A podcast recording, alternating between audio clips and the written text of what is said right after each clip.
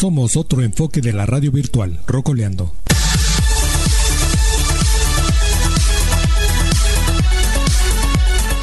Hace unos días estuve por San Felipe del Progreso, Estado de México.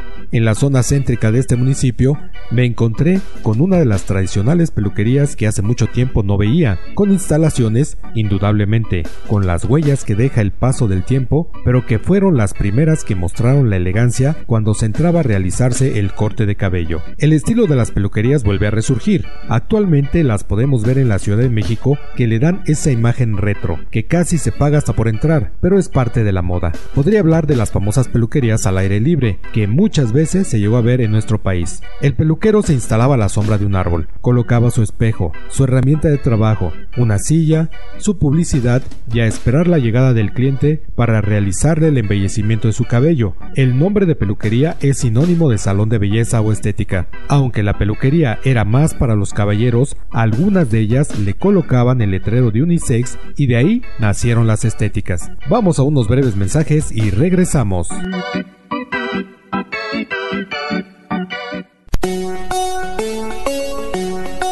Somos otro enfoque de la radio virtual, Rocoleando.